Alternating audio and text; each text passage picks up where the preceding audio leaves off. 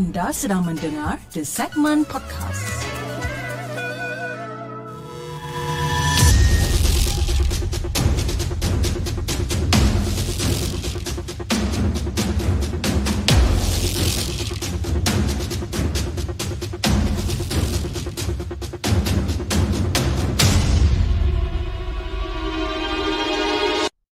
أعوذ بالله من الشيطان الرجيم بسم الله الرحمن الرحيم.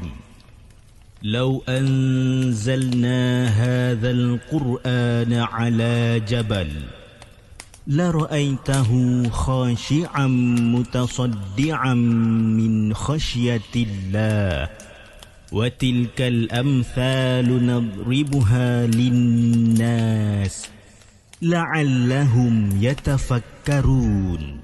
Sadaqallahul Azim.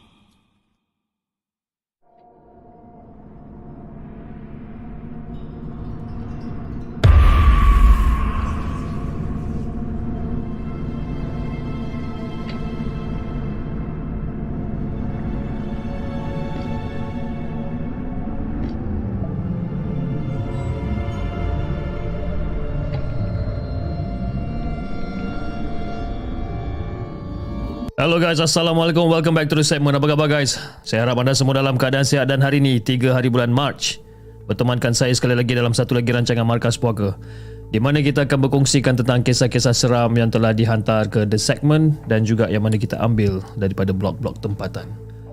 Apa khabar guys? Okay, so hari ni kita ada lebih kurang dalam 9 Oh kau 9 cerita yang kita nak ketengahkan pada malam ini. Dan saya ingin mengucapkan ribuan terima kasih kepada anda yang telah hadir Di kedua-dua platform yang kita ada pada malam ini Dan antara yang terawal pada hari ini kita ada Faizal Ghazali dan juga Kak Aina selaku moderator. Kita ada Muhammad Amin bin Roslan, kita ada Cik Fas, Abang Burhan, Nur Hidayah, uh, Nur Hazwani, Muhammad Izzaidin Mizdi Kita ada One Typo Family, Zin Gamers, Pak Su Keding, Beya Mawardi, Mina Rider Hazlinda Azmi dengan Othman Othman. Dan juga di saluran TikTok kita ada daripada Saliza Nida Unira kita ada Reka Dave Fahana kita ada Kasturi pun ada kat situ juga dan kita ada siapa lagi? Angah King pun ada Alhamdulillah. Ok guys malam ni 9 cerita yang kita nak ketengahkan pada malam ni dan insyaAllah kalau kalau tak ada masalah kita tak apa? Kita tak tersesat lah eh untuk cerita malam ni. Okey jom. Kita dengarkan kisah yang pertama. Kisah yang dikongsikan oleh Nur Soleha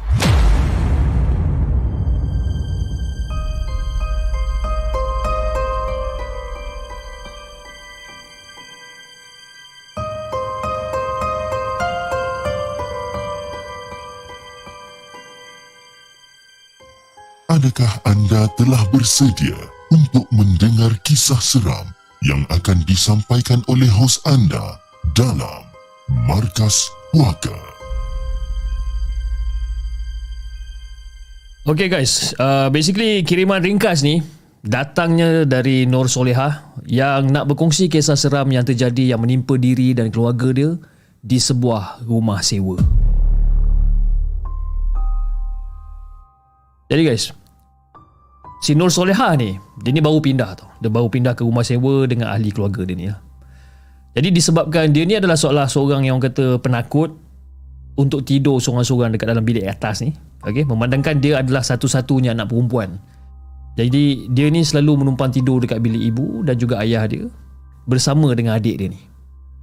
Jadi walaupun masing-masing dah ada bilik sendiri tapi still nak tidur juga dengan mak bapak dia. Jadi Fiz, ni sekeluarga ni memang pen, uh, peminat cerita Hindustan. Dan kebetulan pada malam tu ada movie yang disiarkan dekat TV. Jadi diorang sekeluarga ni berpakat lah. Diorang berpakat tengok sama-sama cerita Hindustan ni. Walaupun tak besar mana ruang tamu kat situ, tapi masih orang kata boleh memuatkan Soleha, ibu, ayah dia dan juga adik dia ni. Empat beranak ni lah. Jadi si Nur Soleha ataupun si Nur ni, okay, dia bentangkan toto berdekatan dengan pintu masuk bilik utama. Eh, tempat dia berbaring dengan mak dia ni. Manakala adik dia ni pula betul-betul dekat depan TV dengan ayah dia. Jadi bis, diorang tengah melayan cerita Hindustan ni, ha? sampailah diorang tertidur, uh, sehinggalah mereka tidur agak lewat bis. Dan setelah selesai menonton, TV tu pun diorang tutup dan diorang mula nak lelapkan mata.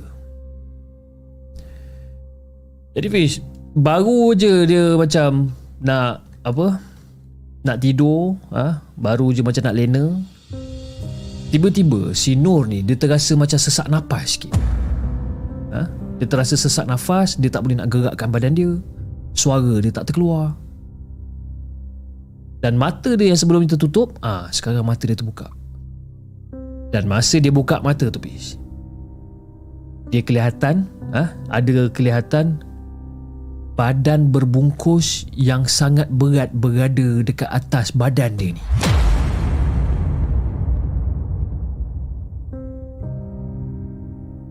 Jadi si No ni ha, dalam sedar tak sedar ha, duk cuba bergelut cuba untuk lepaskan diri ni. Dengan tiba-tiba badan dia terus ringan ha, dan mampu untuk bangun daripada tempat tidur dia ni. Jadi masa tu hati dia ni macam membuat lah membuat marah kan? Nak marahkan adik dia kan? Sebab kenapa dia dalam dalam kepala otak dia duk fikir macam eh mungkin adik dia ni kot yang main tindih kat dia kan? Sebab dia macam sedar tak sedar masa tu. Masa dia bangun dia baru nak marah ke adik dia ni lepas tu dia tengok adik dia ni eh adik aku ni masih lagi dekat dalam dakapan ayah aku ni Nak bagikan gambaran Fiz eh Adik dia ni tengah tidur Tengah peluk ayah dia ni ha, Dengan Ailio siap meleleh lagi ha? Kira Adik dia ni memang jenis yang tidur mati ya? ha? Tidur tak sedarkan diri Jadi Sino ni fikir Okay Kalau adik dia tengah tidur Mungkin dia, apa, dia, dia, dia bermimpi lah mungkin kan? Dan Sino Baring balik Untuk lelapkan mata lagi sekali kan? dan dia cuba untuk apa melupakan peristiwa tu tadi. Jadi Phil, lebih kurang dalam 3 hari kemudian, ha, sewaktu dia dekat dapur tengah bantu mak dia ni basuh pinggan, ha, lepas makan malam masa tu dia tengah tolong mak dia basuh pinggan ni. Borak-borak kosong dengan mak dia kan. Dan secara tiba-tiba, si No ni dia nampak ada kelibat budak lelaki bogil berlari tembus ke arah dinding dapur. Dinding dapur tu pi dah tentu bahagian dapur belakang yang boleh menampakkan kebun kecil dekat belakang rumah. Budak kecil tu lari tembus dinding. Jadi si No ni ceritakan benda ni dekat mak dengan ayah dia. Dan mak dia pun pernah cakap. Ha? Dia kata yang mak dia pernah dengar bunyi guli dijatuhkan berkali-kali dekat atas. Jadi ketika semua tak ada kat rumah kecuali mak dia dengan adik dia yang berada dekat bawah ni, tiba-tiba mak dia dengar bunyi guli. Tak, tak, tak, tak, tak, tak, tak, tak, tak, tak, tak. Kadang-kadang mak dia dengar macam bunyi orang baling pasir dekat atas bumbung. Pun ada juga. Dan ayah dia ni Fiz Pernah juga merasakan ha, Masa dia tengah bercuti sakit kat rumah Dia pernah rasa benda-benda macam ni Masa tu dia tengah tidur ha? Dia tengah tidur Dia terdengar bunyi katil. Seolah-olah macam ada orang melompat-lompat dekat atas katil.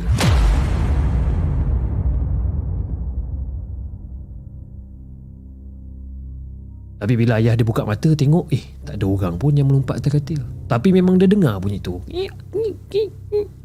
Lompat atas katil.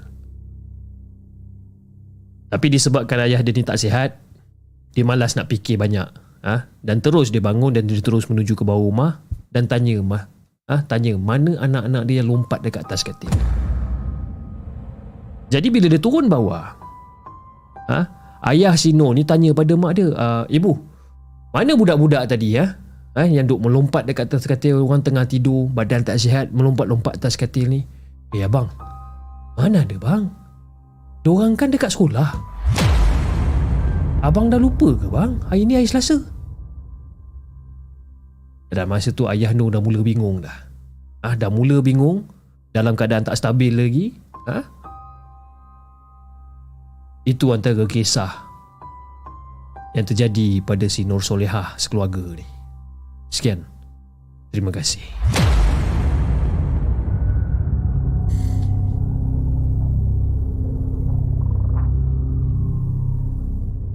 Jangan ke mana-mana. Kami akan kembali selepas ini dengan lebih banyak kisah seram.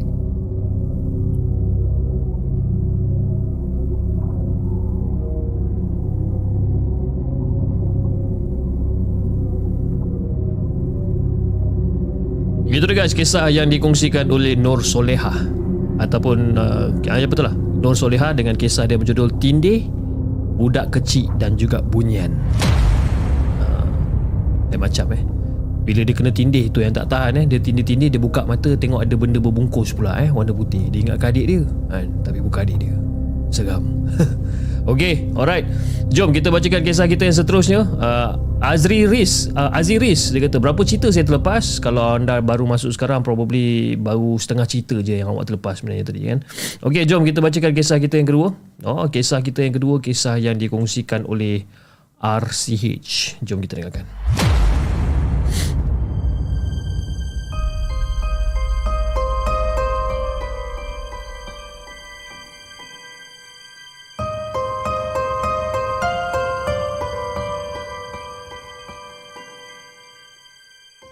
Adakah anda telah bersedia untuk mendengar kisah seram yang akan disampaikan oleh hos anda dalam Markas Puaka? Assalamualaikum kepada Hafiz dan juga kepada semua penonton Markas Puaka. Waalaikumsalam warahmatullahi Okey Hafiz, sebenarnya ini adalah cerita Kak Norris. Eh? Tengah hari itu, semasa Kak Norris dengan suami dia berada kat rumah, mereka ni didatangi oleh seorang budak yang bernama Hafiz. Eh, nama Hafiz juga yang dia pakai ya. Okey, si Hafiz ni pula, dia adalah seorang tukang membuat rangka besi dan juga kayu yang diupah oleh abang saya untuk pembinaan bangsal kafe yang akan dibuka di hadapan jalan besar berdekatan dengan rumah Kak Norris ni. Jadi malam lebih kurang dalam pukul 8 macam tu, si Hafiz ni dia pergi petik suis lampu LED dengan wire yang mudah alih dengan yang panjang ni sengaja dipasangkan bagi memudahkan pergerakan untuk kerja-kerja pada tengah malam ni. Jadi si Hafiz ni dia dengan abang dia, ah dengan abang Cik. Okey, Hafiz bersama abang Cik iaitu anak saudara saya yang datang untuk membantunya mem, uh, menyiapkan kerja-kerja terakhir sebelum pembukaan kafe. Dan tugas abang Cik ni pula, ha, Tugas abang cik malam malam tu adalah untuk menyusun batang-batang kayu yang berselerak di ruang kerja sambil dibantu oleh si Hafiz ni. Jadi masa tengah kemas-kemas dekat situ, si Hafiz ni terpandang sebatang kayu yang terukir cantik bersandar dekat dinding zinc yang berada dekat sebelah tapak kafe tu. Abang cik. Oi, shh, abang cik. Eh, lawa lah kayu ni. Saya kalau saya nak ambil boleh tak? si Hafiz tanya pada si Abang Cik ni kan. Ha? Yang Abang Cik ni masih lagi tengah duk susun-susun batang kayu ni. Jadi si Abang Cik ni pandang lah kayu tu. Dia pandang sekali sekali imbas je. Lepas tu dia anggur macam ah, ambil lah dia kata gitu kan. Jadi pada pukul 12 malam macam tu. Ha? Pukul 12 malam macam tu. Kerja-kerja memotong dan mengimpal besi masih lagi rancak dijalankan. Dan kini hanya tinggal si Hafiz seorang je yang melakukan kerja-kerja tu. Masa ni si Abang Cik dah balik awal dah. Kenapa kerja-kerja ni tak dilakukan pada waktu pagi? Disebabkan kawasan kafe ni adalah kawasan sekolah dan laluan utama waktu puncak. Ha? Dan laluan utama uh, dan laluan utama waktu puncak kawasan ni akan mengalami kesesakan lalu lintas yang sangat teruk. Kan?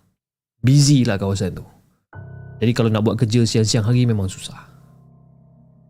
Jadi okey lah Masa si Hafiz tengah buat kerja ni kan Tengah leka dia potong kayu ni Secara tiba-tiba Dia terdengar macam ada orang Membaling batu-batu kecil Dekat dinding zinc tu.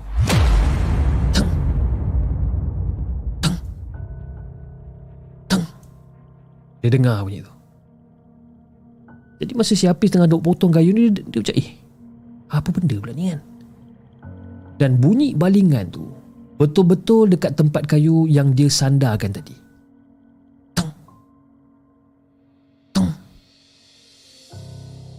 Dan balingan tu makin lama makin kuat bis.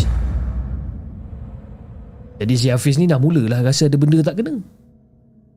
Ini mungkin ada kaitan dengan kayu yang dia nak ambil tu tadi. Kayu yang ada ukiran lawa tu.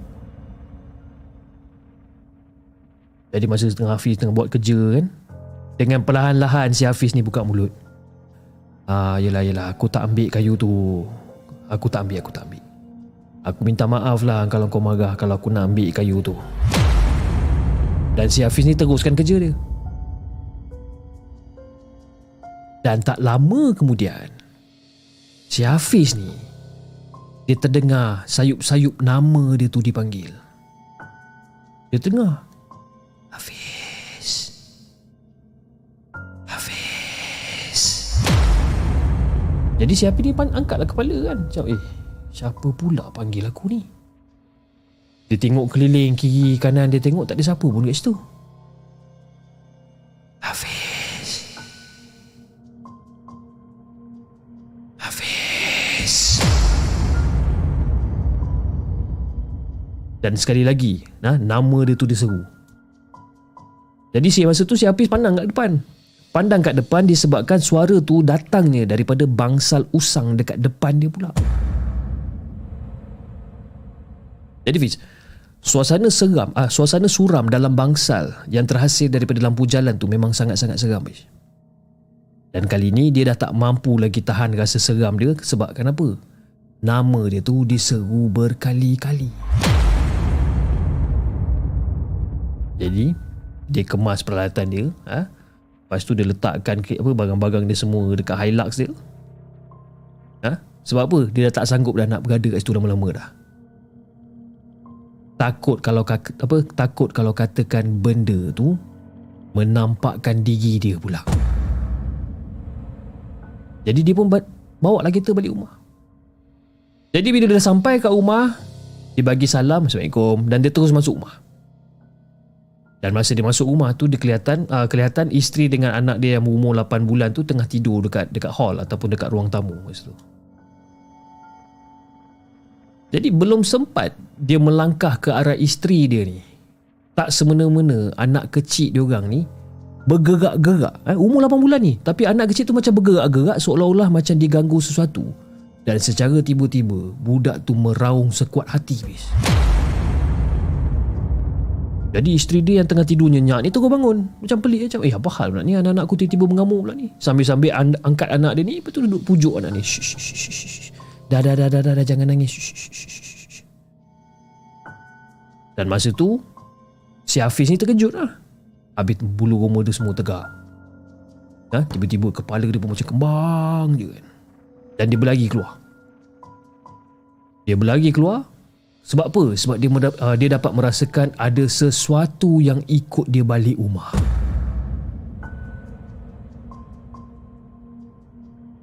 Dan masa tu dia duduk dekat luar rumah. Dia berdiri tegak dan dia bermonolog sendirian masa tu. Uh, kalau kau ikut aku, kau duduk je lah kat luar rumah ni. Ah, jangan ganggu anak isteri aku. Esok bila aku keluar kerja Kau ikut aku balik Aku hantar balik dekat tempat asal kau tu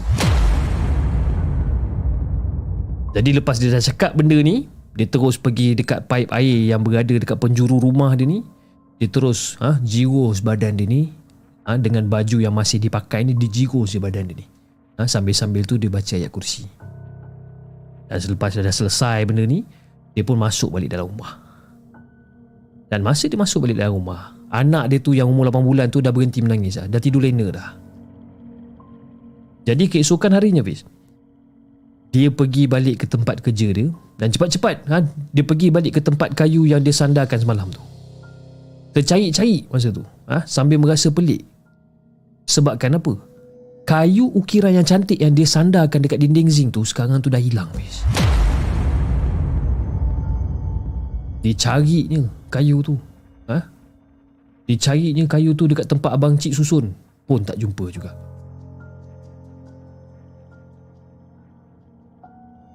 Jadi sekarang ni persoalan ni Semalam yang dia nampak ukiran kayu yang cantik tu Adakah benda tu real? Ataupun cuma hayalan dia je? Hayalan ciptaan syaitan yang cuba untuk mengganggu dia dan menyesatkan dia semalam. Wallahu alam.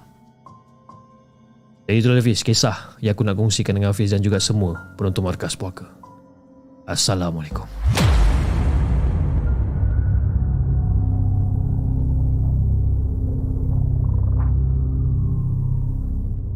Jangan ke mana-mana. akan kembali selepas ini dengan lebih banyak kisah seram.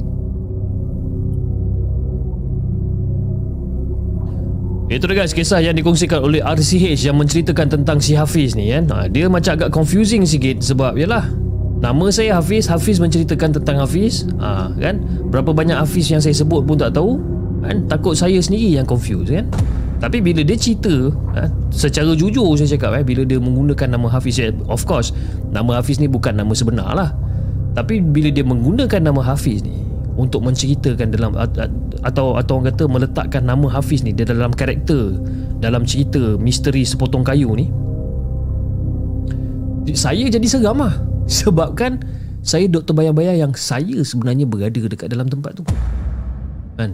Oh Cuak. Selamat datang ke uh, selamat datang ke Markas Puaka. Kita ada penonton kita yang bernama Syarul Chapters. Uh, kepada siapa yang masih belum subscribe ataupun belum follow account Syarul Chapters, silalah berbuat demikian. Okey.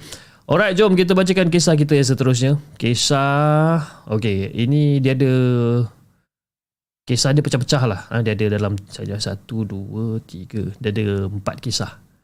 Empat kisah, empat dalam satu. Kisah yang ketiga yang dikongsikan oleh tangan gaib. Jom kita dengarkan.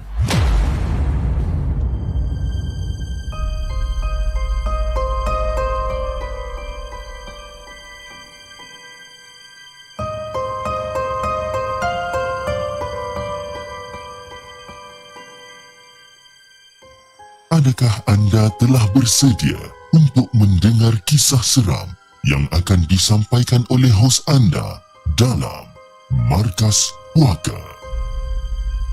Assalamualaikum Cik. Waalaikumsalam warahmatullahi Kali ini aku nak kongsikan empat kisah para pengirim yang menceritakan kisah pendek pengalaman mereka semasa berhenti dekat Arenar.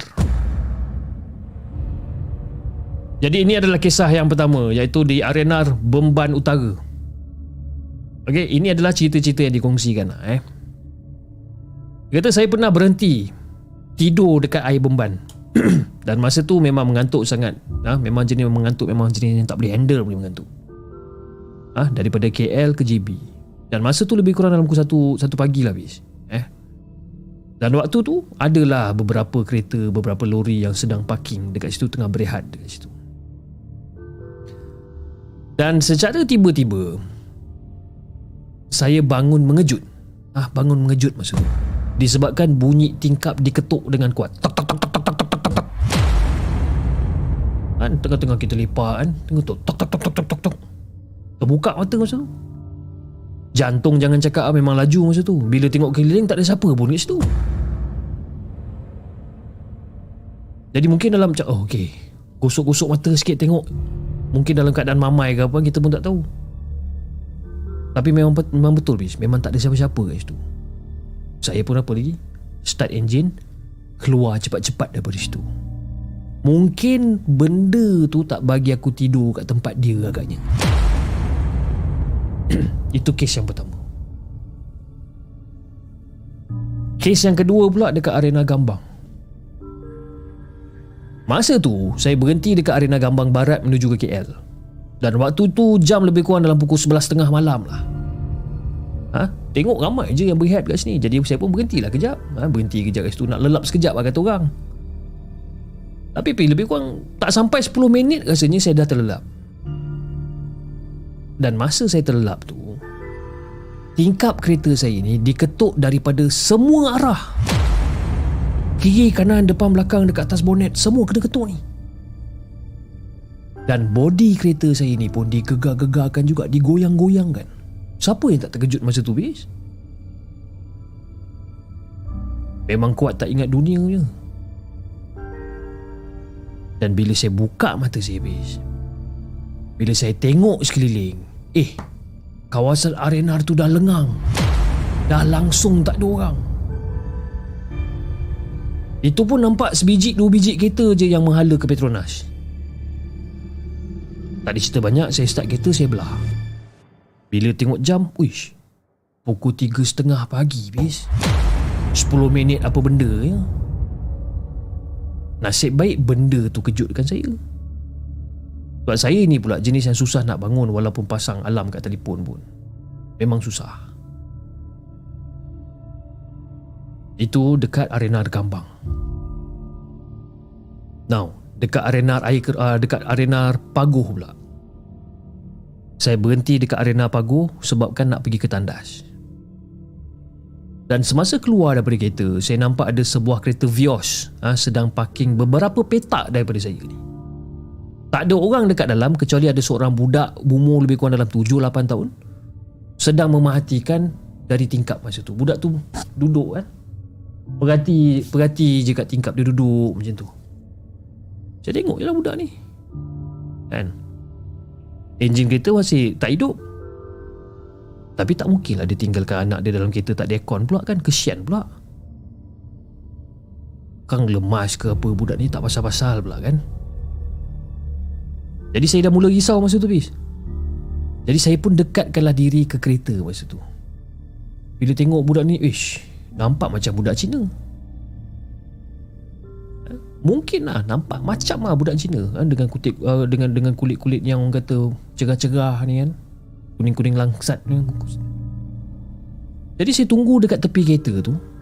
Lebih kurang dalam 5 minit lah. Saya tunggu dekat kereta tu. Tapi langsung kelibat ahli keluarga Tak ada pun yang orang kata yang datang menghampiri kereta tu pun Jadi okey lah Bila dah jadi benda macam ni Takkanlah saya nak buka pintu kereta orang pula kan Tiba-tiba nak ambil anak orang ke apa kan. Saya ambil keputusan untuk cari pengawal ha, Pengawal keselamatan yang bertugas dekat sekitar arena tu Dan bagi tahu kat dia Yang ada budak tertinggal dalam kereta. Ha, Bila saya dah ceritakan benda-benda macam ni Pengawal tu pun macam kelang kabut lah. Dia pun bergegas pergi kat kereta yang saya tunjukkan dia ha, Masa saya tunjuk ah, tu bang Dekat kereta tu bang, ada satu budak bang Dalam, dalam, dalam kereta tu. Abang tengok kejap lah Saya nak pergi tandas kejap abang jadi pengawal ni berlari lah pergi kat kereta tu. Sementara saya pergi ke tandas sebabkan dah tak tahan sangat ni bis. Dah terkencing sangat ni. Jadi bila saya keluar daripada tandas menghala ke parking kereta, pengawal tu menunggu saya dekat kereta tersebut. Eh bro, engkau ni main-main dengan aku eh? Cakap, uh, main-main apa benda pula ni bang? Tak, tadi kau cakap ada budak dekat dalam kereta. Mana ada budak dalam kereta? Eh, ada bang tadi. Saya sendiri nampak budak ni bang.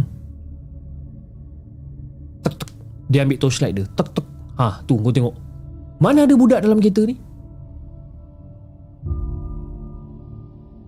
Dan tak lama lepas tu, datang sepasang lelaki dan perempuan ni yang saya sangka suami isteri yang berbangsa Cina ni datang datang dekat kereta tu kan. Tek tek tek. Plok plok. Ha, dia buka kereta dia kan.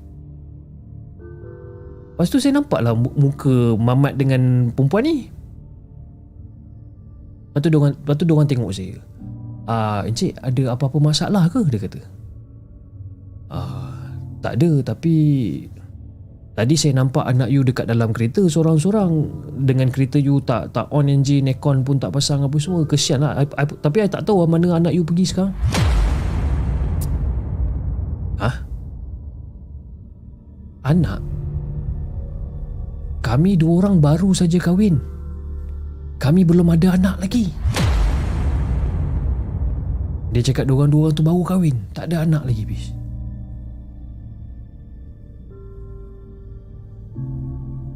Dan lepas pada tu aku tergamam. Cina tu masuk kereta, dia pun belah daripada situ. Aku nak cakap apa dah masa tu? Itu dekat pagu.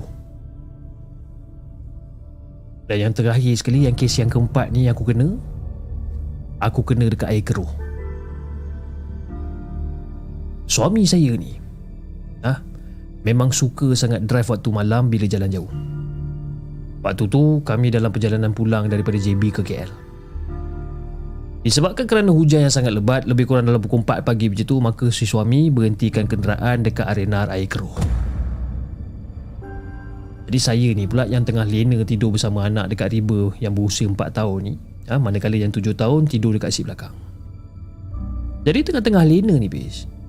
Tiba-tiba Wiper kereta tu bergerak sendiri dalam keadaan yang paling laju. Tuk tuk tuk tuk tuk tuk tuk tuk tuk tuk. Sampaikan kita orang terjaga daripada tidur ni. Jadi si suami cek switch apa switch wiper tu ha? Pusing-pusingkan switch wiper Tolak sana tolak sini Masih tak berhenti juga wiper Anak saya dekat giba ni Dah melalak lah ha? Sambil-sambil Tangan dia ni meronta-ronta Jadi lepas baca ayat kerusi ha? Lepas baca ayat kerusi Dia kembali tenang Walaupun dia masih menangis Tapi dia kembali tenang Dan suami pula Cepat-cepat Undurkan kereta untuk beredar Dari situ dan ketika kereta nak undur ni Pish, Suami kata kereta ni sangat berat yang kata yang dalam keadaan yang luar biasa berat dia ni. Sambil-sambil tu dia tengah nak undur kereta dia nak reverse kereta ni sambil-sambil tu dia azan dalam kereta. Sambil undur kereta perlahan. Anak saya, ha? anak saya menangis balik ha? dengan kepala dia memaling ke arah tingkap dekat sebelah saya. Dekat dekat kata dekat passenger seat tu lah. Ha, saya tengah riba dia, dia menangis sambil-sambil kepala dia toleh ke arah tingkap tu. Dan masa ni pis saya dah mula takut. Ha, jadi masih lagi dengan law, uh, laungan azan, suami mula pandu keluar, meninggalkan arena tu. Jadi bila dah masuk highway, barulah keadaan kembali tenang bis. Jadi dalam keadaan tenang ni lah. Masa tu suami pun tengah diam ha, Anak saya yang kat belakang pun mas, apa, Dah tidur balik dah diam kan? Saya pun diam Mata tengok jalan je kan? Dalam kereta senyap ke Tiba-tiba anak pula buka mulut. Nampak hantu putih. Pada mulanya Kita orang tak dapat tangkap apa benda dia cakap ni. Sebab budak kecil ni pelat. Pak hantu teh. Ah, Sudah Lepas tu anak saya yang dekat belakang ni tiba-tiba dia bangun. Mama, adik cakap dia nampak hantu putih lah ma. Terus seram balik. Masa on the way keluar daripada highway tu. Jadi itulah Hafiz kisah yang aku nak kongsikan dengan Hafiz dan juga semua penonton markas puaka. Assalamualaikum.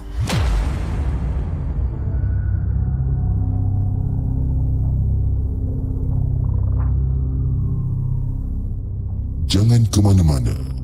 Kami akan kembali selepas ini dengan lebih banyak kisah seram. Itu guys kisah yang dikongsi oleh tangan gaib dengan kisah dia berjudul Kisah Arenar. Dan banyak eh Arenar punya kisah ni eh. Yang mana yang seram? Bagi saya yang seram dalam empat-empat cerita ni mungkin di Arenar Pagoh. Ah, Arena Pagoh yang dia nampak budak kecil dalam kereta kan. Ah. Tadi siapa cakap saya pelat S tadi? Ha, saya ada nampak ada orang cakap saya pelat S. Ha? Tak, tak, tak, tak. Saya tak pelat S. Okay? S saya okay. S saya okay. S. Saya bukan S. Bukan. Saya cakap S. Okay. R pun tak pelat. R. Kan?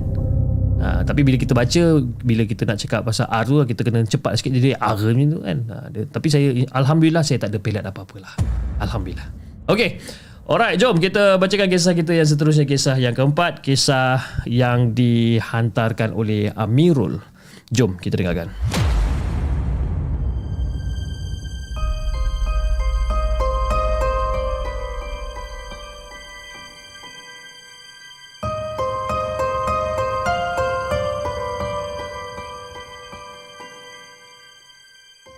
Adakah anda telah bersedia untuk mendengar kisah seram yang akan disampaikan oleh hos anda dalam Markas Puaka. Ha, apa cakap Faizal tu saya setuju kan. Ha, saya tak pelat. Cuma gelojoh sampai tersasul. Ha, itu ha, itu saya kena setuju lah. Kadang-kadang memang gelojoh kan. Gelojoh teruk. Okey, jom kita bacakan kisah yang seterusnya kisah daripada Amirul. Hello, Assalamualaikum Abang Hafiz dan juga kepada semua penonton di segmen. Waalaikumsalam warahmatullahi Kisah ini pendek je yang saya nak share kepada semua tentang sekolah menengah yang terletaknya di Miri, Sarawak.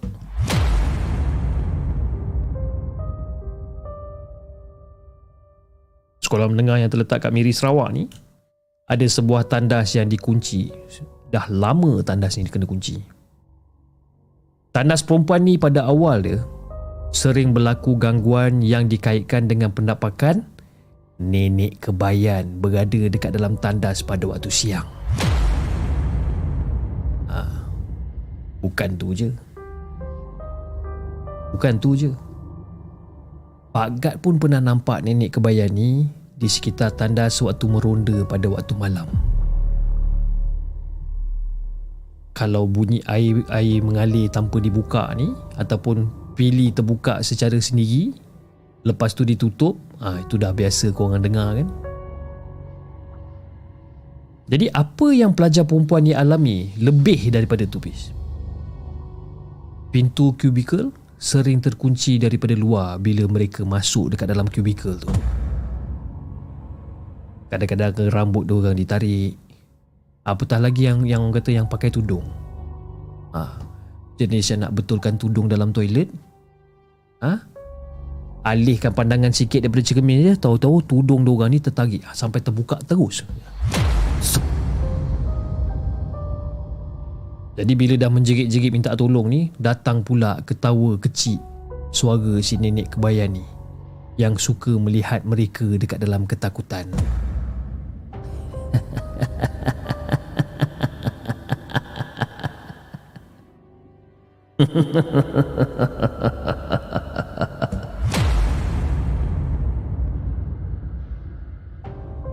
Jadi Fiz, seorang ex-cleaner ah, yang pernah bekerja dekat sekolah tu pernah pernah cerita tentang nenek kebayan yang sering menjelma di tandas perempuan sewaktu dia mencuci di awal pagi. Pernah dia cerita benda ni. Dan apa yang diceritakan masa tengah basuh tengah mop lantai ni, tiba-tiba kelibat nenek kebayan tu seolah-olah duduk di sinki melihat kerenah pekerja cleaner ni. Duduk dekat sinki. Kadang-kadang mata dia pandang ke arah uh, ke alang kubikel tandas. Bila pandang ke atas, nenek kebayan tu duduk mencangkung dekat atas tu. Ha.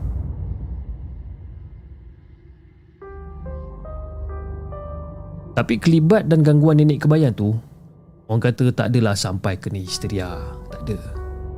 Jadi pihak sekolah memutuskan untuk kunci ha, untuk mengunci nenek kebayan tu dekat dalam tandas dan memagar kawasan tu agar dia tinggal dekat dalam tu selama-lamanya. Pernah, pernah orang buat cubaan untuk buang si nenek kebayan ni. Ha, tapi tak berjaya.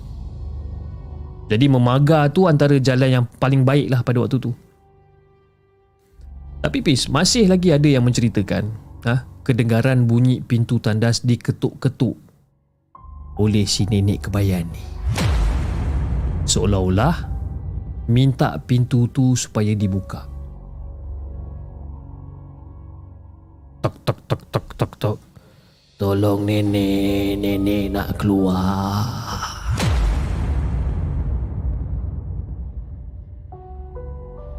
Macam itulah cerita tentang sekolah dekat Menjiri Sarawak ni. Sekian. Terima kasih dan Assalamualaikum.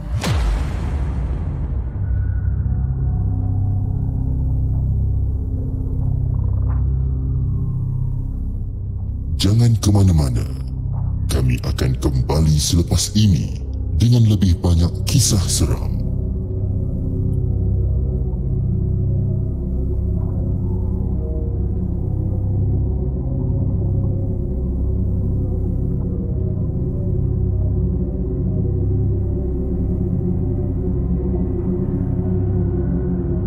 Dia guys kisah yang keempat Kisah yang dikongsikan oleh Amirul Dengan kisah dia yang berjudul Tandas Perempuan Nenek nak keluar Tolong buka pintu ni kan? Dengar suara nenek malam-malam je tu seram ha? kan? Hei Uh, kita ada budak PJ Assalamualaikum Nak tanya Sambung syaitan jalang bila soalan cepu mas yang diberi pada hari Jumaat ni 3 bulan 3 ni. Uh, insyaallah lah dalam bulan Mac ni kita akan siapkan lah eh.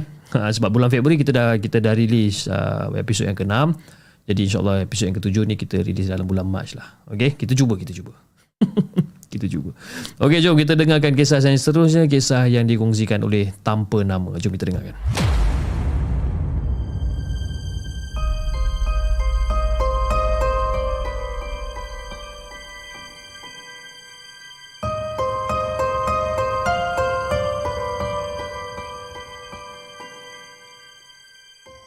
Adakah anda telah bersedia untuk mendengar kisah seram yang akan disampaikan oleh hos anda dalam Markas Puaka?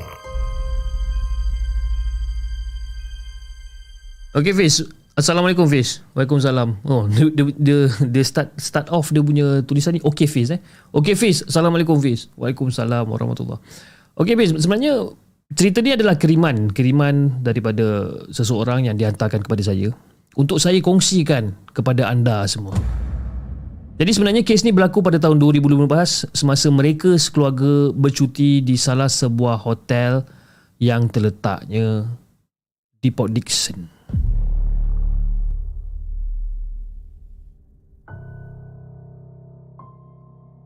Jadi masa dekat hotel Port Dickson tu pada malam tersebut cuaca agak mendung dan juga angin agak ribut kencang sikit lah.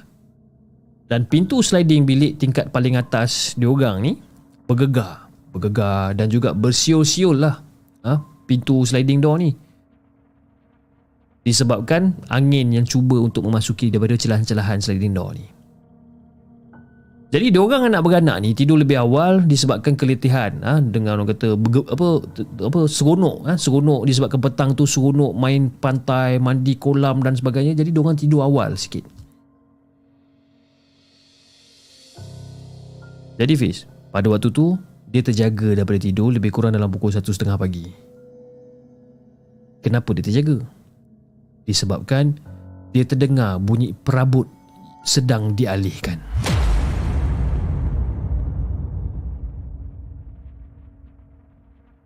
Jadi bila dia, dia terdengar bunyi perabot yang kena alih ni, dia macam agak terkejut jugalah. Sebab apa? Dia dengar dekat siling atas.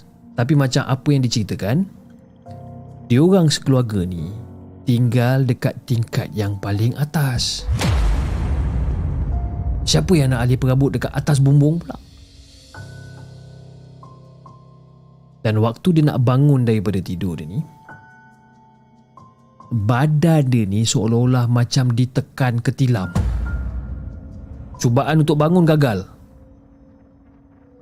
Tapi ini bukan kali pertama yang dia kena tindih sebenarnya. Jadi dia macam dah biasalah kena tindih ni kan. Jadi dia pun bacalah surah-surah apa yang dia tahu. Ha? Surah-surah apa yang dia hafal. Jadi dalam keadaan bergelut ni, dia dapat rasakan seperti ada yang memijak tilam di hujung katil menuju ke arah kepala dia. Ha, faham eh? Bila kita baring kan dekat katil, bila ada budak ataupun ada sesiapa jalan daripada hujung tilam, jalan sampai ke arah kepala ni, kita akan rasa eh. Ha. Jadi dia rasa benda ni. Jadi bacaan surah disambung pula dengan ayatul kursi sembilan wakaf. Barulah dia kata, apa barulah dia boleh bergerak. Dia dapat bergerak perlahan-lahan. Jadi dia buka mata, dia pun terus bangun dan duduk dekat atas katil masa tu. Dan masa dia tengah duduk dekat atas katil masa tu, mata dia ni tertumpu pada isteri dengan anak-anak dia yang masih lagi tidur. Dan pada waktu tu, bunyi perabot-perabot yang dialihkan ni, yang seolah-olah dialihkan ni, berhenti secara tiba-tiba. Jadi bila benda tu berhenti Jadi dia pun buka mulut. Aku datang ni aku nak berehat dengan keluarga. Tolong jangan kau cabar aku. Jadi si Mamat ni seolah-olah macam beri amaran lah dekat benda ni. Dan Alhamdulillah tak ada gangguan berterusan sehinggalah diorang check out. Tapi banyak kali tau. Banyak kali dia dengar cerita daripada mereka yang menginap ataupun bekerja kat situ. Menceritakan gangguan yang sering terjadi dekat hotel Dickson ni. Cumanya dia tak sangka Setelah beberapa tahun sebagai konsultan dekat hotel tu Itu merupakan kali pertama yang dia diganggu kat situ. Jadi kepada penonton-penonton di segmen Janganlah korang tanya hotel tu hotel apa yang yang ada dekat Dickson tu.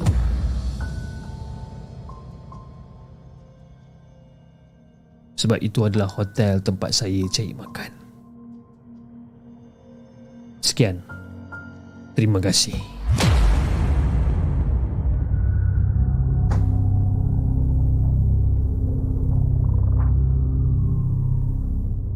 Jangan ke mana-mana. Kami akan kembali selepas ini dengan lebih banyak kisah seram. Itu guys Kisah yang kelima Kisah yang berjudul Hotel Prediction ha, Kalau kita nak teka hotel mana pun Kita susah nak teka kan? Kat Prediction banyak hotel lah. Tapi hotel apa yang dekat Prediction Yang macam agak-agak Seram-seram sikit? Eh? Hotel apa sebenarnya? Angah King dia kata Macam dapat agak aja hotel tu. Angah Hotel mana Angah? Kasih Kasih Buka sikit. Eh, Hotel mana? Kita tengok. Okay Alright Jom. Okay kejap. Saya nak minum air kejap kan? Tekak ni kering pula kan. Sekejap eh. Ikan terbatuk susah.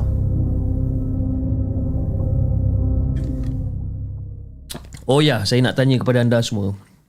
Yang mana yang perasan lah eh. Macam mana kualiti video pada malam ni? Dia punya color grade Dia punya lighting dan sebagainya. Uh, Apa pendapat anda sebenarnya Tentang uh, video yang telah ataupun yang yang anda tengah tengah tengok sekarang ni. Sebab sebab apa? Selama ni saya run uh, the segment ataupun markas puaka ada satu profile yang saya pakai untuk buat color ni. Cumanya lately saya nampak profile tu macam tak berapa nak kena dengan setting yang saya buat sekarang dan muka jadi pecah-pecah ataupun dia jadi pixelated dan jadi kotak-kotak. Some certain part dia akan jadi kotak-kotak dan sebagainya. Tapi hari ni saya cuba untuk ubah setting ubah color grade dia dan uh, lighting saya letak lebih. Sebab saya letak saya letak lagi satu lighting dekat sini. Selama ni saya tak pernah letak. So selama ni dia macam gelap lah dekat bahagian sini.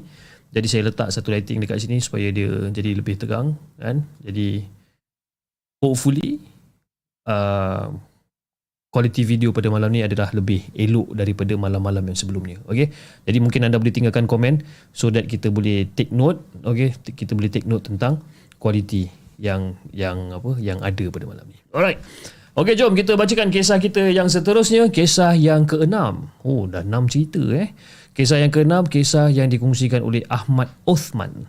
Ha, dia bukan Osman eh, Osman. Ah, saya bukan pelat tapi nama dia adalah Osman. jom kita dengarkan.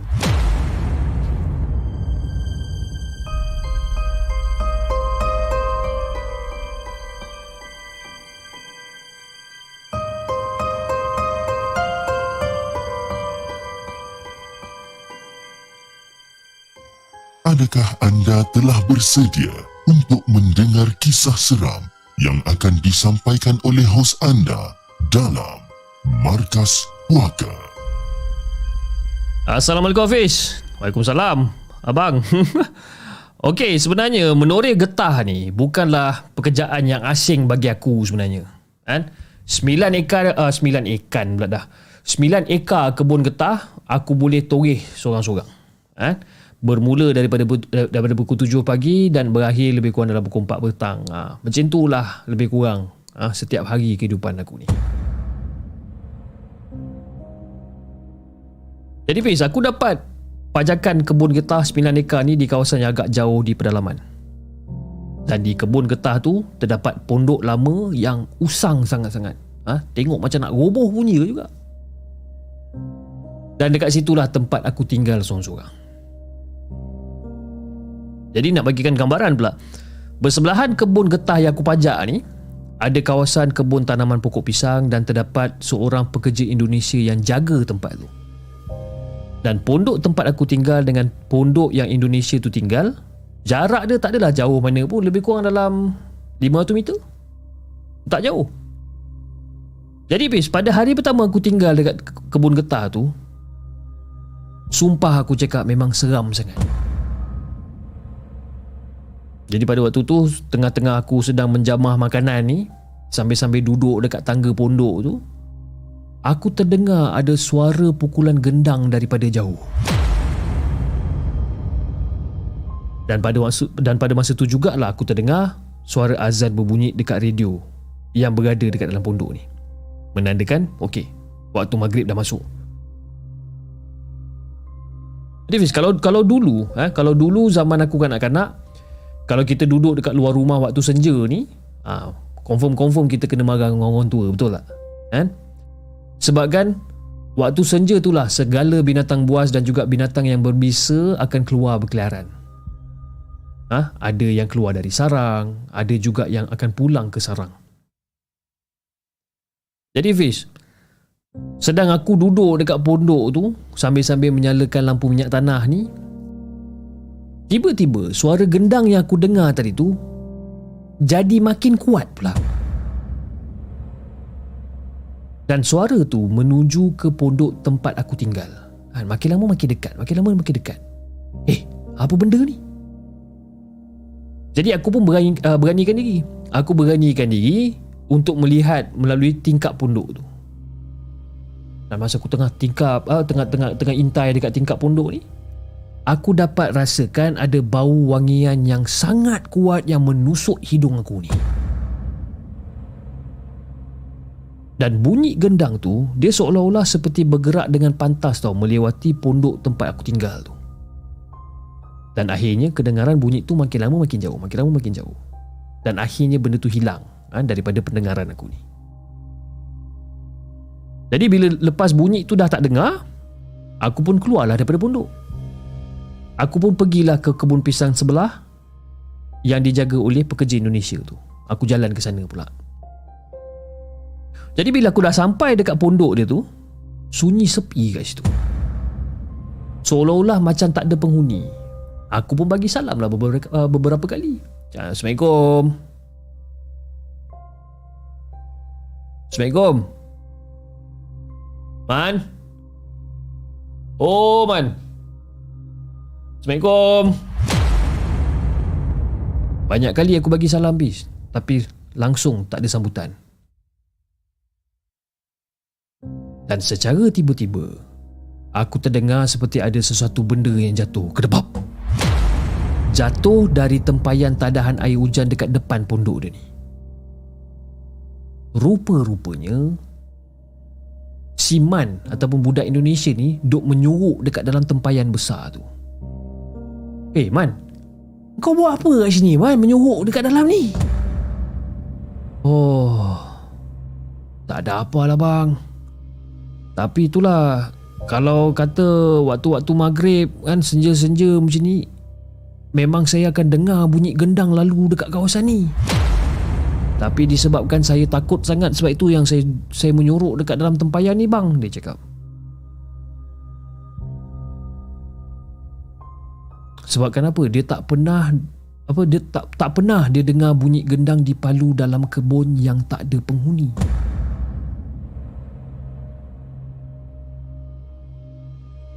Jadi daripada cerita yang aku dengar daripada mulut orang-orang tua-tua kat situ Itu adalah bunyi gendang orang bunian Yang sedang menuju ke masjid untuk bersolat Dan mereka berjalan beramai-ramai dan diiringi dengan paluan gendang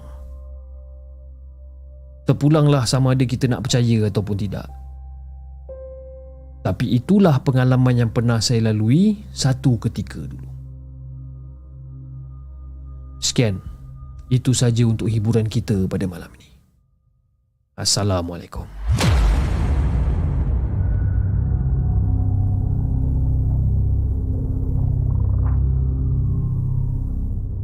Jangan ke mana-mana. Kami akan kembali selepas ini dengan lebih banyak kisah seram.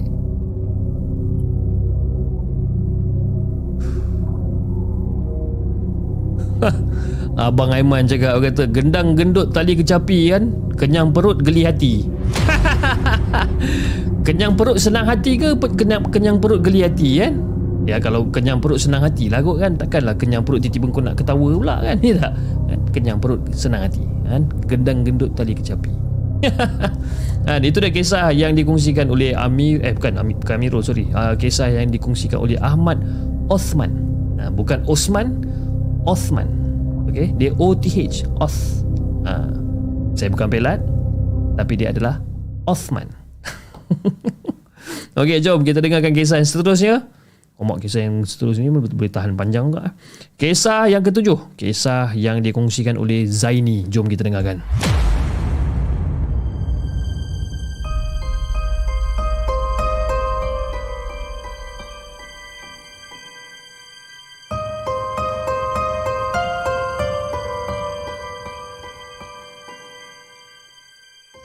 Adakah anda telah bersedia untuk mendengar kisah seram yang akan disampaikan oleh hos anda dalam Markas Puaka?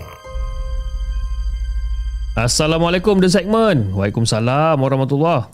Okey, ini cerita kawan akak. Eh, kawan akak, Sino. Masa pergi ke kota Padang, Sumatera, Indonesia. Pada waktu tu. Waktu tu, No dengan tim kebudayaan ada lawatan sambil belajar. Jadi diorang ni menetap dekat salah sebuah hotel yang termuka uh, yang terkemuka di Padang. Jadi si No ni dengan tiga orang kawan-kawan, okey. Tapi ni bukan nama sebenar Hafiz eh. Okey, si No dengan tiga orang lagi kawan iaitu nama nama nama nama nama samaran diorang ni Ikin, Imah dengan Mac. Ha, diorang ni duduk sebilik. Memang seronok lah. Ha, memang seronok sesekali dapat buat lawatan sambil belajar. Ha, ke ke negara orang memang seronok ha, dapat belajar tentang kebudayaan ha, adat resam dia orang kan? Jadi hotel yang diorang duduk tu ada anjung. Dan dekat situlah diorang empat suka melepak sambil melihat pemandangan sekeliling masa tu. Dari tiga uh, dari tingkat tiga memang nampak semua pemandangan kat bawah. Jadi pada satu hari ni lepas penat dibawa melawat ke beberapa tempat bersejarah diorang dan rombongan lawatan bergerak balik ke ke, ke hotel. Jadi dalam perjalanan diorang nak balik ke hotel ni, diorang dibawa singgah ke gerai-gerai jualan pelbagai jenis makanan. Ha, kalau kat Malaysia, ala-ala pasar lambak lah macam tu kan. Ha, diorang dibawa singgah ke gerai-gerai jual makan. Walaupun sebenarnya perut masing-masing dah kenyang sebabkan tadi dah dijamukan dengan dik penganjur eh. Tapi kalau mata dah pandang ha, dan memandang pelbagai jenis juadah yang semuanya nampak sedap ha, maka berplastik-plastik jugalah diorang beli untuk bawa balik ke hotel ni. Jadi bila sampai dekat hotel diorang pun diorang pun rehat lah dekat dalam bilik. Jadi bila diorang dah sampai dekat hotel lepak dekat dalam bilik diorang ni lepas tu seorang demi seorang pergi ke anjung sambil mulut diorang ni tak henti-henti mengunyah. Kan? Punyah je kerja diorang jadi sedang orang tengah berborak-borak, tengah tergelak-gelak, tiba-tiba orang ternampak seorang perempuan tua berbaju lusuh berwarna hitam perlahan-lahan pergi ke tong sampah yang berada dekat tempat letak kereta di bawah hotel tu. Dia nampak orang tua ni duk jalan. Ha? Jalan ke arah tong sampah ni. Dan bila dia orang tengok betul-betul, perempuan tua ni, dia ni bertongkat tau. Perempuan tua ni bertongkat dan nampak agak uzur. Tapi tak nampak wajahnya sebabkan orang nampak daripada belakang. Kan? Jalan. Lepas tu orang pun macam, eh apa benda lah nenek tu buat dekat tong sampah tu eh? Cari makanan agaknya kan, mesti dia lapar kan? Kesian nenek tu. Jadi semua pun menoleh lah. Menoleh dan memerhatikan gelagat nenek ni. Ha? Si nenek ni nak bagikan gambaran yang lebih jelas Fiz eh. Nenek ni dah sampai dekat area tong sampah tu dia pegang tongkat dia tu sambil-sambil duk kuis-kuis sampah yang bertaburan kat tangan ah dekat tanah ni dia kuis kuis kuis kan. Lepas tu si Ikin buka mulut. Eh, guys. Guys pula dah. Eh guys. Kita kan banyak makanan. Baik kita bagi je dekat nenek tu. Takkan habis pun kalau kita berempat nak makan semua makanan ni je tak? Lepas tu si Mek pula cakap Ah betul juga tu kan. Ha, Sekali-sekala kalau kita nak bersedekah Apa salahnya ya tak? Kesian nenek tu sorang-sorang macam tu Duk korek-korek sampah kat situ kan? Jadi si Ikin ni pun terus bangun Dan ambil plastik-plastik yang berisi makanan Dan keluar dekat apa Keluar daripada bilik tu sorang-sorang jadi daripada atas anjung hotel tu, si No, Imah dengan Mek hanya mematikan si Ikin ni yang terkedik-kedik berjalan menuju ke arah nenek yang masih lagi leka menguih sampah ni. Jadi diorang nampak daripada atas ni si Ikin ni seolah-olah tengah panggil nenek tu sambil-sambil menghulurkan plastik makanan. Ha? Dan secara tiba-tiba langkah si Ikin tu berhenti.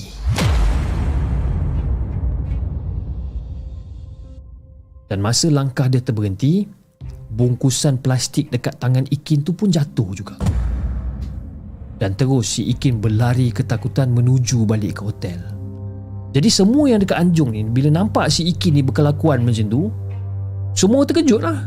Dan diorang berlari masuk ke dalam bilik untuk buka pintu bilik untuk si Ikin masuk ni. Ha? Bila Ikin sampai dekat bilik, muka dia pucat. Muka pucat, menangis apa semua kan. Ya? Nafas si Ikin ni pun tersekat-sekat juga. Mengah berlari daripada bawah ke tingkat tiga bercampur dengan perasaan takut yang bukan kepalang kata orang. Jadi si Ikin ni ceritakanlah apa yang terjadi. Ha? Sampaikan apa sampaikan dia berlari naik ke atas kan. Sebab apa budak-budak dia tanya, "Eh Ikin, kau ni kenapa Ikin?" Aku panggil nenek tu. Aku panggil nenek tu sebab aku nak bagi makan. Tapi bila dia toleh je, aku bila dia toleh je muka nenek tu bernanah-nanah, berdarah-darah, buruk muka nenek tu. Lepas tu dekat muka nenek tu Ada daging. Ada daging yang terlerai daripada muka nenek tu. Sebab itu aku lari. Aku lari sebab aku takut sangat. Jadi bila dengar cerita ni daripada Ikin Si Imah dengan Mac ni terus meluru balik ke Anjung. Dan bila diorang sampai dekat Anjung tu Nenek tersebut dah tak lagi kelihatan bis Kalau ikutkan logik mana mana mungkin nenek tu boleh jalan laju macam tu? Nak jalan tadi pun kita orang nampak uh, orang nampak macam agak uh, macam agak slow. Uh, agak perlahan. Uh, dengan terbungkuk-bungkuk dia. Now persoalan dia sekarang ni siapa nenek tua tu? Apa yang dicari oleh nenek tua tu dekat tong sampah dia cari makan atau Ha. Itu je lah kisah yang aku nak ceritakan dengan Hafiz dan juga semua penonton markas puaka.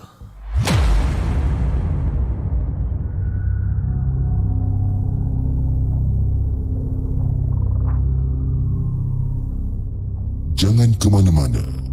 Kami akan kembali selepas ini dengan lebih banyak kisah seram. Itu dia guys kisah yang dikongsikan oleh Zaini dengan kisah dia yang berjudul Tong Sampah. Kan?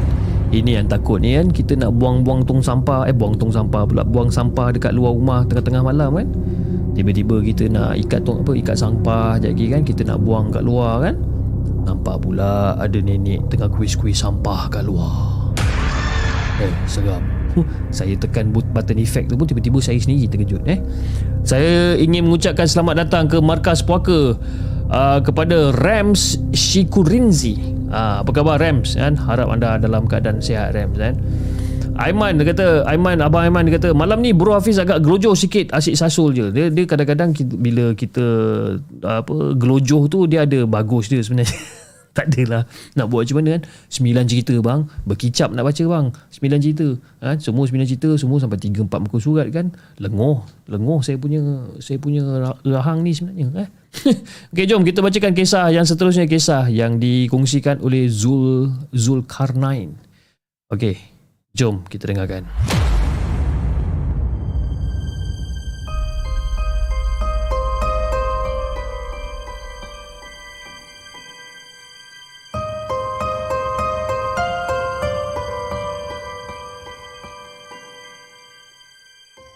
Adakah anda telah bersedia untuk mendengar kisah seram yang akan disampaikan oleh hos anda dalam Markas Puaka. Okey okey aku minta diri dulu. Aku minta diri dulu. Kata Dusmin tiba-tiba. Dan terus bergegas pulang. Dan petang tu Sanusi mendapat berita ada penduduk kampung dia yang meninggal dunia. Dan selang beberapa hari kemudian, kejadian seperti itu berlaku lagi sekali. Dan seperti sebelum ni, tak lama selepas si Dusmin ni pulang, pasti akan ada orang kampung dia meninggal dunia. Jadi si uh, Sanusi ni mula tertanya-tanya kan. Kenapa si Min ni tak semena-mena berubah sikap dan tergesa-gesa pulang apabila ada penduduk kampungnya mati? Jadi setelah diesak ataupun setelah didesak, akhirnya si Min ni mengaku. Uh, aku sebenarnya pulang untuk jadi balan-balan. Now, betul ke si Min ni jadi balan-balan? Jadi si Min ni ataupun Dusmin ni menyelak kollar baju dia ni. Lalu nampaklah garisan parut panjang di sekeliling pangkal leher dia tu. Bagi membuktikan pengakuannya tu, si Min pernah mendanggalkan kepalanya dan terbang ke rumah bapa Sanusi beberapa puluh kilometer daripada situ. Dan dia pun balik menemui Sanusi tak lama kemudian dan memberitahu secara terperinci keadaan bapa dia ni. Rumah dia macam mana, keadaan sekitar dia macam mana. Dan apa yang diberitahu oleh si Min ni memang agak tepat. Sedangkan dia tak pernah langsung pergi ke rumah Sanusi ni. Dan menurut pada kata si Min ni ataupun Dusmin, balan-balan tak akan dapat dilihat oleh mata kasar. Jadi dalam keadaan halimunan itulah ha, dia akan menukar mayat dengan batang pisang. Mayat tu kemudian dibawa terbang ke tepi sungai lalu digoyang-goyangkan dekat dalam perahu bersama dengan balan-balan yang lain. Kebanyakannya semua lelaki bis. Jadi apabila digoyang-goyangkan, tubuh mayat tu akan berkecai dan dagingnya bertukar menjadi ikan lalu dimakan oleh balan-balan berkenaan. Dan ilmu balan-balan diceritakan amat popular di kalangan salah satu suku kaum dekat Sabah. Dan ia diamalkan agar mereka menjadi kuat dan digeruni lawan. Dan ilmu ni biasanya diwarisi daripada bapa ataupun datuk. Dan ianya juga boleh dituntut melalui ilmu bomoh ilmu hitam dan tempoh menuntut benda-benda ni ha, adalah lebih kurang dalam seminggu. Jadi selain jampi mantra, ha, kata Sanusi kepada saya tu, orang menuntut ilmu balan-balan ni dikehendaki menggali sebuah perigi sebesar pemeluk dan berendam dekat dalam dia selama tujuh hari berturut-turut. Dan setelah pada tu, bomoh akan meludah dan muntah dalam mulut si penuntut tu tadi. Jadi muntah dan ludah dia ni hendaklah ditelan. Ah, ha, ditelan sehingga tidak meninggalkan apa-apa sakit baki walaupun setitik. Dan macam mana kita nak tahu adanya balan-balan? Kehadiran makhluk tu boleh diketahui dengan lintasan api dan bunyi yang dikeluarkan.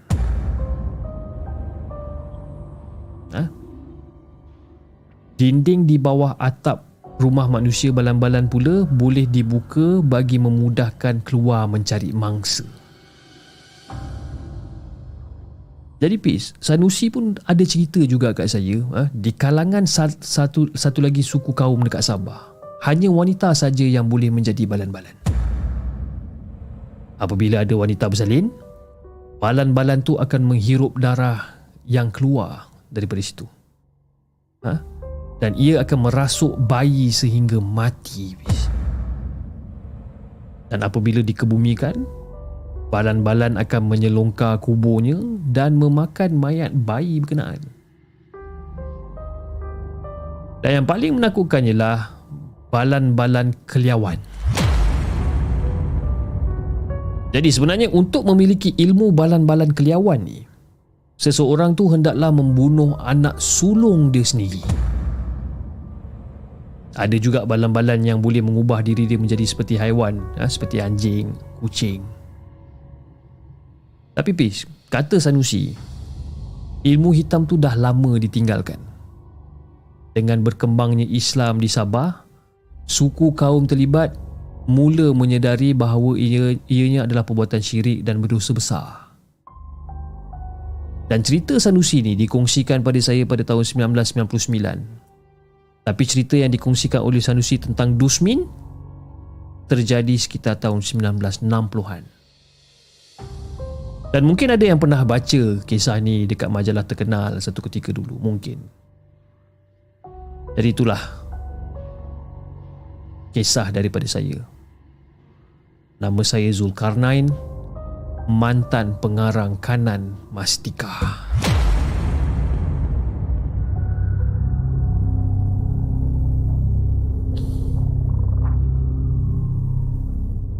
Jangan ke mana-mana. Kami akan kembali selepas ini dengan lebih banyak kisah seram.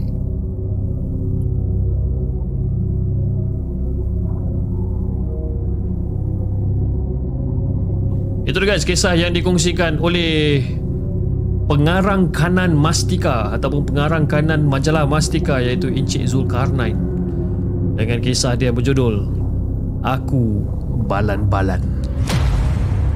Balan-balan tu kalau ikutkan dia penanggal lah eh? Penanggal Tapi orang-orang yang belah sana dipanggilnya balan-balan ya? Okay guys uh, Sebelum saya membacakan kisah kita yang terakhir pada malam ini Okay Uh, saya ingin mengucapkan ribuan terima kasih kepada anda yang masih lagi setia menonton rancangan Markas Puaka pada malam ni. Kita ada lebih kurang dalam 400 lebih yang sedang menonton di saluran YouTube dan lebih kurang dalam 60 lebih yang sedang menonton di saluran TikTok. Okay, uh, again uh, saya setuju dengan Malaysian X Singaporean. Uh, kita marilah kita sama-sama mendoakan uh, kepada mangsa banjir yang ada di Johor. Uh, semoga mereka semua dipermudah, segala urusan mereka dipermudahkan. Uh, dan dimurahkan rezeki orang selalu kan. Jadi ialah kita saudara-saudara mara kita, you know sahabat-sahabat kita yang mungkin tinggal di Johor, you know kita doakanlah uh, agar mereka semua selamat insya-Allah. Okey. Uh, saya juga ingin mengucapkan ribuan terima kasih kepada yang telah menyumbang melalui super sticker super chat pada malam ini dan antara yang telah menyumbang pada malam ini uh, iaitu di uh, iaitu daripada Lija Haji Abdul. Terima kasih Lija di atas sumbangan uh, super sticker anda. Daripada Ima daripada Singapura dia kata salam from Singapore. Sumbangan kecil je Jip tak kisah. Uh, Ima kecil ke besar ke it doesn't matter the thought that counts. Okay, terima kasih uh, uh, Ima di atas sumbangan uh, daripada anda. Uh, Muhammad Hafiz uh, tanya kerana telah menjadi 11 bulan uh, members Jenglot dia kata Assalamualaikum Bro Hafiz and geng-geng Markas Puaka. Waalaikumsalam warahmatullahi dan juga uh, sumbangan besar daripada Abang Aiman GW dia kata buat perkena canai telur. Uh, canai telur eh. Roti telur ke canai telur? Kan? Canai telur. Sakit bang Buat perkena roti telur dan teh tarik Bro Hafiz dari saya dan isteri Hajah Dewi. Terima kasih bang di atas sumbangan besar daripada abang malam ni. Dan di saluran TikTok kita ada sumbangan daripada uh, TikTok gift daripada Reka Dev, daripada Umi, uh, Unira John Jenin, daripada Melissa, daripada Saliza Anida, Arif Kim, daripada Akad Ninja Hattori, Budak PJ, daripada Nurul, Mrs. ND, uh, daripada Matt Nur, Minah Rider, Amir, AW Local, daripada Ideal Ikmar di KL Kasturi dan daripada Minah Rider Selina Evros daripada Ami Ami B Ami B daripada Mairani Nurul Ain Mustafa daripada Mai uh, Mairani dan sebut tadi daripada Elisa dan uh, ya Nurul Ain Mustafa. Terima kasih di atas hat dan mustache yang anda telah berikan. Okey jom kita bacakan kisah kita yang terakhir pada malam ini. Kisah yang dikongsikan oleh Shazlina. Jom kita dengarkan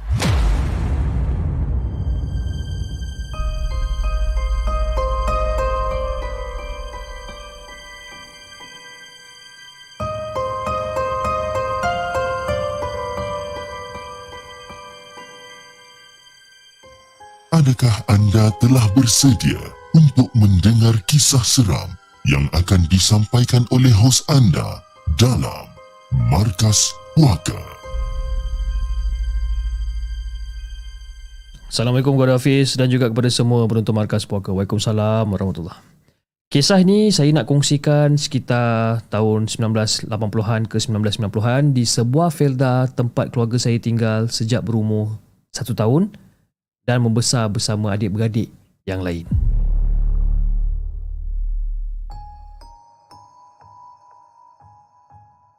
Jadi Fiz, sebenarnya kawasan Felda ni agak jauh ke dalam dan jauh daripada bandar.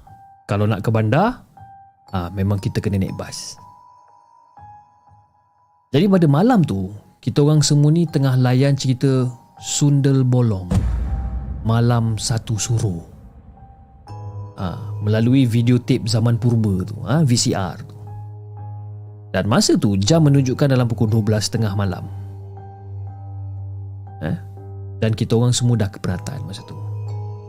Jadi adik-adik pun dah masuk tidur. Cuma saya seorang je lagi yang kata masih tidur-tidur ayam. Dan mak ayah dah tentu tidur lebih awal lah. Yang saya ni pula terkebil-kebil. Ha? Nak tidur tak boleh tidur, nak tidur tak boleh tidur. Sebabkan apa? Dok teringat muka si sundel bolong ni. Lagilah susah nak tidur. Tapi lama kelamaan mata dah mula layu. Ah ha, terasa mengantuk. Lepas tu saya macam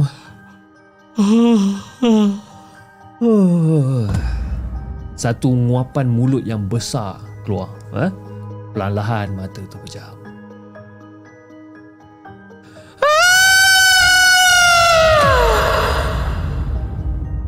Suara macam orang menjerit. Bingit telinga ni. Dan jeritan tu terasa dekat sangat. Seolah-olah macam daripada belakang rumah yang berpaya tu. Walaupun waktu senja boleh dengar bunyi pelik-pelik, tapi bunyi jeritan ni memang lain daripada yang lain, bis. Menggerunkan sebenarnya. Nak sedapkan hati, saya cuma fikir benda tu datangnya daripada haiwan. Dan jeritan tu berlaku bukan sekali, bis hampir tiga malam berturut-turut. Rupa-rupanya bukan saya seorang je yang dengar. Mak dengan abah pun dengar juga. Jiran sebelah pun dengar juga. Jiran punya jiran sebelah pun dengar juga. Menakjubkan. Jadi, Pis, dipendekkan cerita, ramai orang yang dengar sebenarnya. Tapi jiran yang sebelah saya kata bunyi tu betul-betul dekat belakang rumah dia. Dekat belakang rumah dia ni pula ada satu kolam kecil yang kelilingnya adalah pokok buah-buahan. Jadi dalam fikiran saya mungkin benda tu duduk dekat tepi kolam ataupun bertenggek dekat pokok durian menjerit sebab terkena buah durian agaknya. Kan? Jadi Pis, Abah yang merupakan ketua blok eh, berpakat mewakili geng bapak-bapak yang lain berkumpul dekat kawasan belakang rumah. Dan hampir 2-3 malam juga diorang berkampung kat situ. Konon dia nak jadikan apa? Diorang nak jadi guard lah. Ha? Nak jadi pak guard lah, nak selidik. Jangan katakan bayang. Suara pun tak dengar. Memang dah agak dah. Kalau benda tu tahu kita tunggu Mesti dia tak muncul. Maka pulanglah bapak-bapak ni semua Dalam keadaan yang kecewa. Dan kisah suara tu Senyap sekejap kan? Di saat orang melupakan dia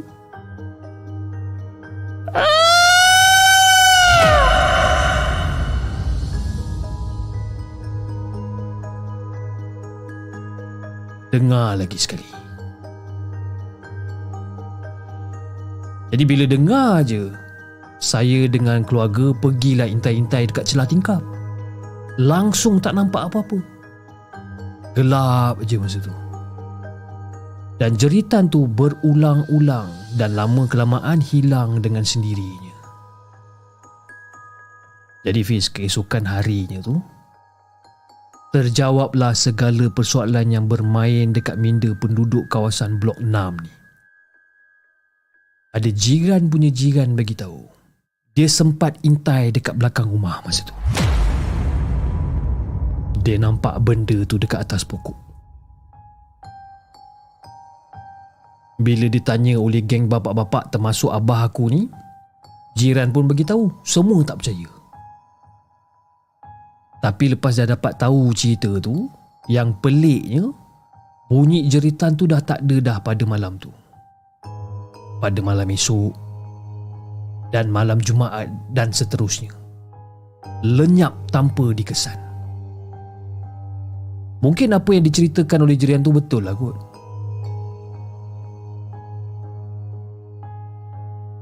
Oh.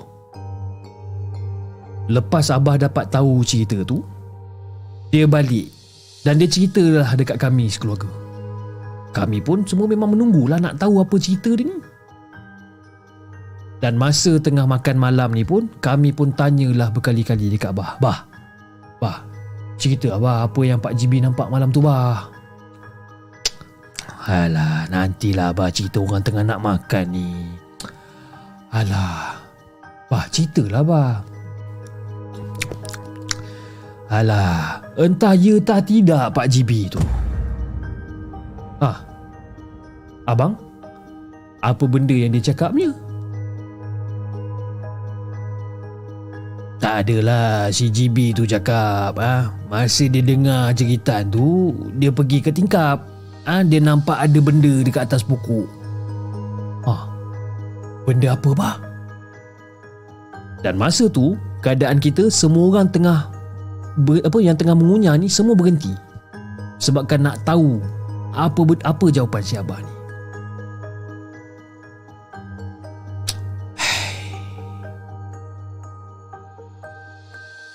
Dia nampak musang tengah berak sambil menjerit.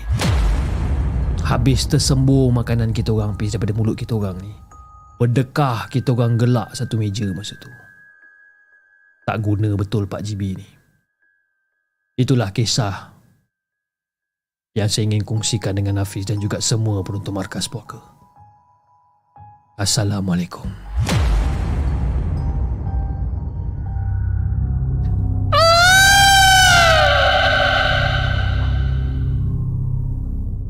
Jangan ke mana-mana. Kami akan kembali selepas ini dengan lebih banyak kisah seram.